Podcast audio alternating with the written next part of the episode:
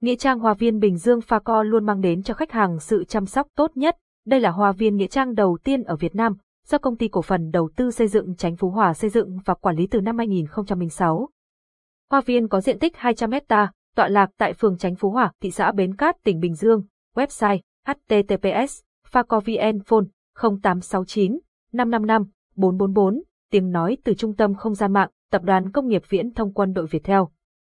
Cảm ơn bạn đã sử dụng dịch vụ của trung tâm không gian mạng Việt Theo. Ba tip chọn đất chôn cất thế nào để được mộ yên mà đẹp làm ăn phát đạt.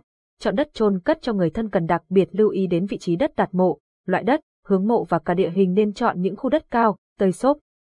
1.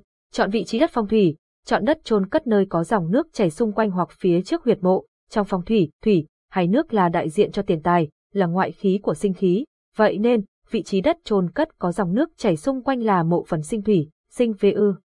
Nghĩa trang Hoa viên Bình Dương Pha Co luôn mang đến cho khách hàng sự chăm sóc tốt nhất.